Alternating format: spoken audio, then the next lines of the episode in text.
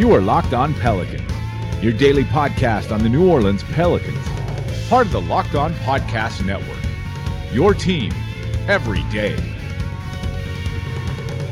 Welcome to another edition of Locked On Pelicans, the daily podcast covering your favorite team, the New Orleans Pelicans, and NBA as a whole, part of the Locked On Podcast Network, your team every day, available literally wherever you get your podcast from. I'm your host, Pelicans Insider, credential member of the media editor over at LockedOnPelicans.com, Jake Madison, at NOLA Jake on Twitter, here with you all on this Wednesday, an exciting day because we've got a lot to cover. We're going to touch on the coaching stuff. We're going to touch on that in the third segment because, to a degree, the coaching carousel has already started. Yes, there was a hire made of an assistant coach, though. I'll tell you why that's important and relevant to New Orleans coming up.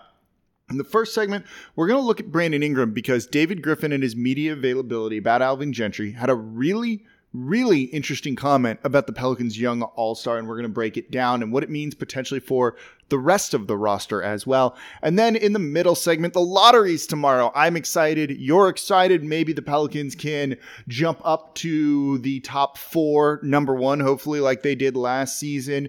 But we have an update on that on what went on with the Kings. We know who's going to be representing the Pelicans on the virtual stage that they're going to have, as well as the stuff going on with the second round pick. So I'll give you the update on all of that before we do a lottery focused episode on Thursday's show. So let's dive into it all in today's edition of Locked On Pelicans. So before we go into anything, today's episode is brought to you by Built Bar. Built Bar is the best tasting protein bar ever. Period. It's as simple as that. Go to builtbar.com, use promo code locked on to get $10 off your next order. Again, that's promo code locked on for $10 off over at builtbar.com. And then a couple of other programming notes for later in the week, not here on the podcast, but elsewhere. With the lottery being Thursday, I'm going to go live during the lottery like we did last year. I played the me swearing clip on Thursday's show after they won the rights to draft Zion. We'll go live again. It's going to be on YouTube this time, not Twitch. It's just a little bit easier for people on there. I will put the Twitch, or sorry, the YouTube link in the description of the show, as well as tweet it out and pin it to my Twitter account at Nola Jake if you don't follow me already.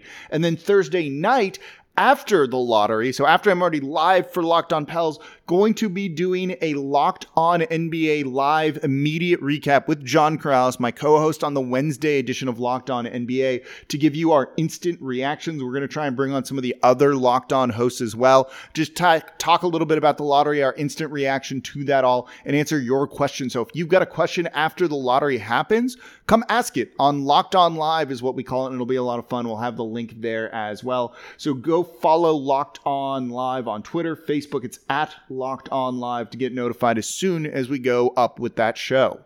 All right, so taking a bit of a break from the head coaching talk, and don't worry, we're going to get to that, I promise. In the third segment, there's some stuff going on, and we'll explain why it's important to New Orleans because it is. But this one might be even more important. And this was kind of, it felt like a throw, throwaway line by David Griffin during his media availability. But this is something that has potential like far reach amongst the Pelicans roster. So during his time talking about it, he he was referring to a lot of the player development that the team already does with the assistant coaches and the guys that they really like here on the staff and that they hopefully want to keep. And he mentioned Brandon Ingram as a six nine and a half two guard who's just scratching the surface of his potential. Did you catch that?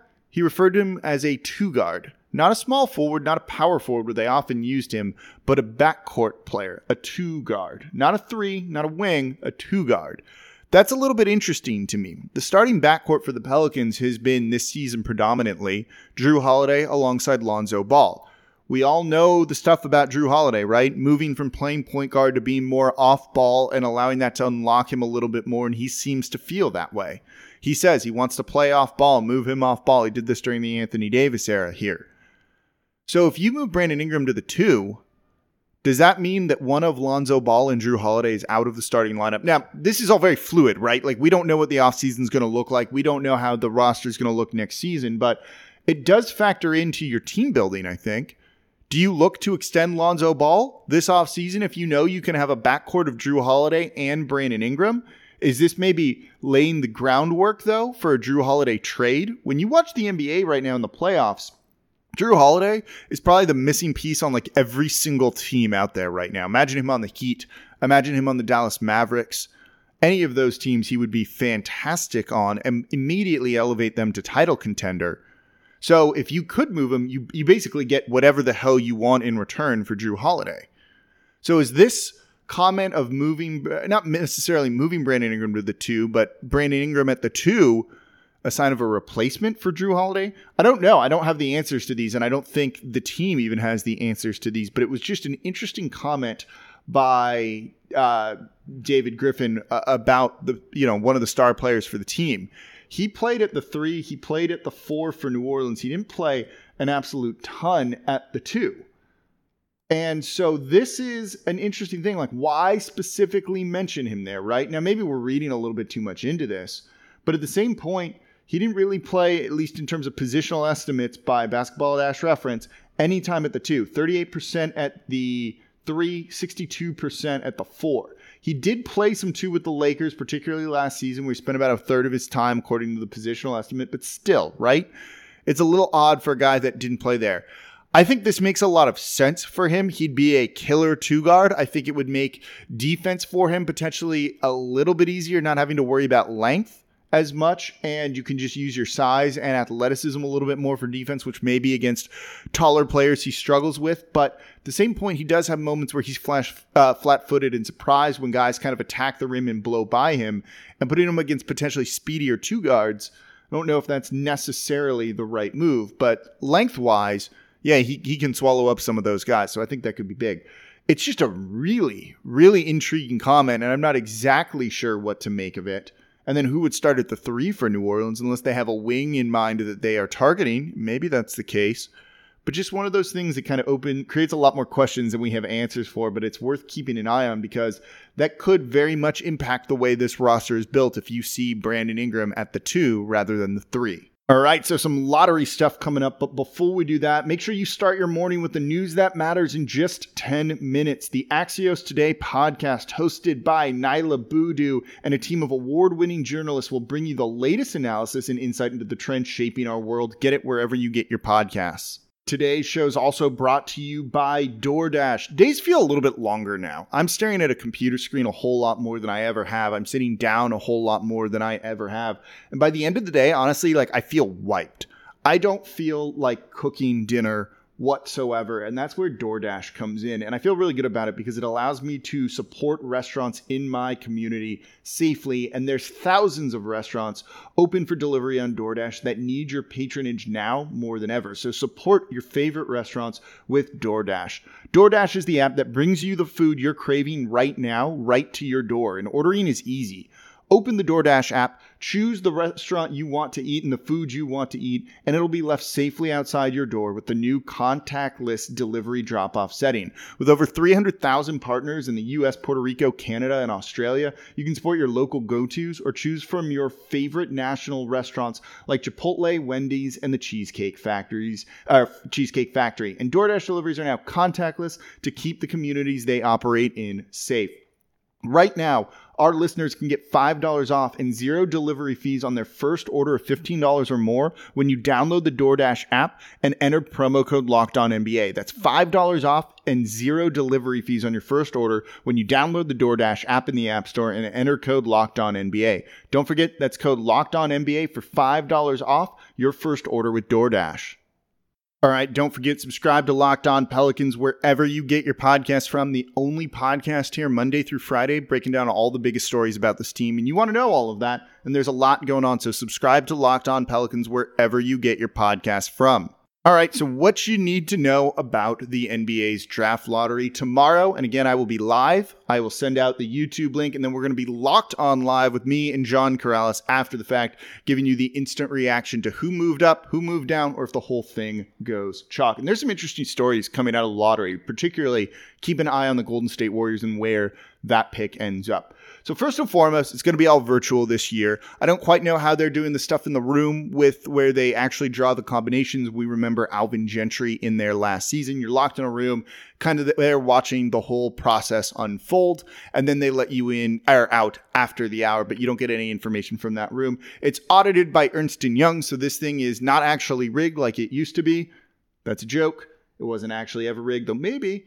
But it's pretty safe, secure. I don't think there's anything uh, nefarious going on like people really like to try and claim. I, I remember there's one year when the Pelicans were in the lottery, and I think it was the Pelicans, might have been Hornets, and someone was like texting someone else I knew, being like, "Yeah, Pels got uh, jumped into the top three because you could only move into the top three then." And we're like, "There's no way people know this."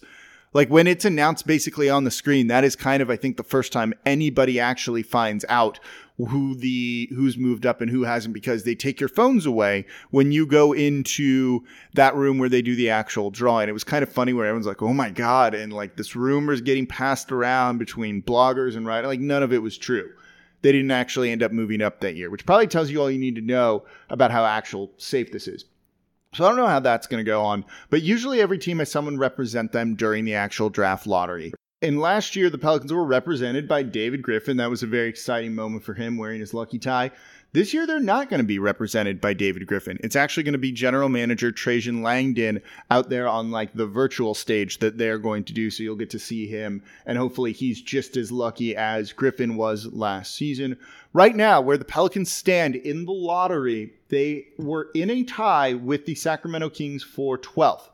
The NBA flips a coin to decide the tiebreaker. The Kings won the tiebreaker. They get an extra lottery combination because the teams split the total combinations there. But if it's an odd number, one team's going to get more. The Sacramento Kings get it. It gives the Pelicans a 1.2% chance.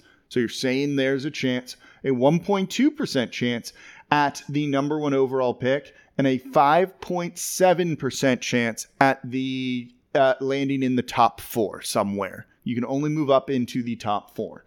So there you go 1.2 and 5.7. If neither the Kings nor the Pelicans move up into the top four, and the team behind them, Memphis, who owes their pick to Boston, doesn't jump into the top four either, then they will end up picking 13th instead of 12th. So they move down one spot in the actual draft because of losing that tiebreaker.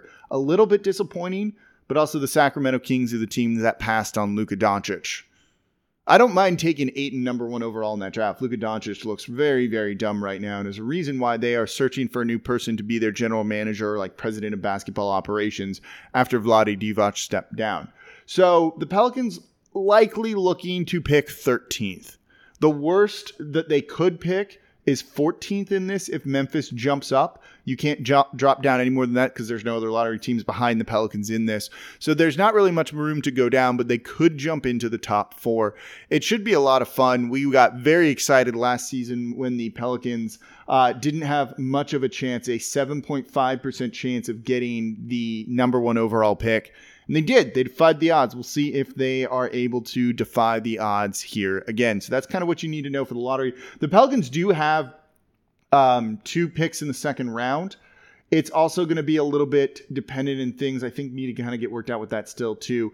39th and 42 though is where you're also looking at them to pick. So kind of towards the end of the the front of the first round. They also own the Bucks fi- likely final pick in the first round too, uh, second round too. So you're looking at 39 42 and 60. We'll deal with the second round picks later and when we get closer to the draft because that's not really exciting and doesn't really have to do with the draft lottery. So, right now, looking that the Pelicans might be picking 13th overall if they don't move up. All right, you know, we can't avoid it all the time on the show, but the coaching carousel is spinning to a degree. We'll talk about that coming up here in just a minute. But before we do that, today's show is brought to you by Built Bar.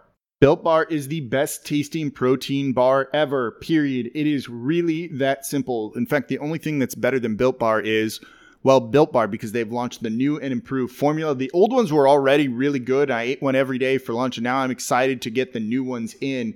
And they've got amazing new flavors, including caramel brownie, cookies and cream, lemon almond cheesecake apple almond crisp, carrot cake, and that's on top of the already good flavors they had, like mint brownie, salted caramel, German chocolate cake, raspberry, coconut almond. I can go on and on and on. These things are really good. They're also very healthy for you. They are low calorie, low sugar, high in protein, high in fiber, and they're great for the keto diet and basically just great for anyone who's looking to be a little bit more health conscious. They're covered in 100% real chocolate. That's why they taste like a candy bar. You'll confuse people and they will think that they are candy bars. They're soft, they're easy to chew, they're not dry, they're not chalky. You don't need to chug a bottle of water down after eating one of these. I use these as a meal replacement because basically for 130 calories, I'm going to get 17 grams of protein along with 4 grams sugar, 4 grams net carbs. And then if you need even more protein, they've got the peanut butter one, which is 19 grams of protein and only 180 calories. And now you get a free cooler with purchase while supplies last when you go to builtbar.com and use promo code locked on. And you'll also get $10 off your next order. So use promo code locked on for $10 off over at builtbar.com. All right, don't forget we're going to be live during the draft lottery on my YouTube page. Link is going to be on Twitter by the time you're listening to this, and I'll also have it in the description of the uh, show here today, so you can grab it that way too. It's going to be a lot of fun. Maybe we'll strike lightning in a bottle again and get very lucky, and maybe you'll just hear me screaming, almost like uncontrollably joyous. Though this draft isn't as exciting as last year's was with Zion in there. And then we're going to be locked on live after me and John of the Locked On Celtics podcast, my co host on the Wednesday edition, the today edition of Locked On NBA. So make sure you follow the Locked On Live Twitter account. You'll know when we go live with that show, which is going to be a lot of fun. We'll take your questions on there or just pop in to say hi and hang out with us for a little bit. All right, so no update on the Pelicans coaching search. And there won't be, as Fletcher Mackel in yesterday's show mentioned to you, as I've mentioned to you, things are going to be really quiet on that front, at least this week and likely into next week as well. But the coaching carousel is starting to spin in the NBA despite everyone being stuck in the bubble. The New York Knicks, who already hired Tom Thibodeau to be their head coach, has now hired Johnny Bryant, an assistant coach, away from the Utah Jazz to be their associate head coach. Johnny Bryant's known for player development, and he's done a very good job with a number of the guys there in Utah. So, hirings are getting done, moves are being made.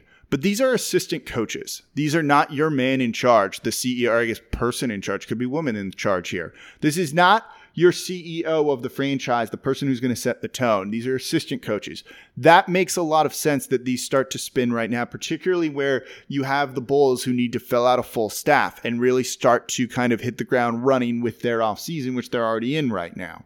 The Chicago Bulls will be going through the same thing as well. The Brooklyn Nets will start to go through this once they make their head coaching hire as well, whenever they're eventually eliminated from the playoffs and they have time to properly evaluate Jacque Vaughn. New Orleans won't be. They already have their assistant coaching staff in place, it sounds like, and they want to keep a lot of these people. So they aren't likely to need to get your person in charge right away because you have people that can do the work if there's any work that needs to be done during this time. So it shows you you can have Zoom meetings and then hire people based off of that. But for the person in charge, the head coach, the CEO, that's not what you're going to end up doing. David Griffin said himself, you are not going to see them make this hire through Zoom alone. He's big on relationships. Go back to when he took Zion to Commander's Palace and how that place had so much importance to him because it was the first restaurant he ate in New Orleans when he visited here as like a teenager for a video game convention he's not going to just make this decision through Zoom. So while it can be, and you're going to see some names get snapped up, and you're going to probably freak out like, what are the Pelicans doing? Why are they taking so long on this? And feel like some of their guys are kind of being left out. Don't worry.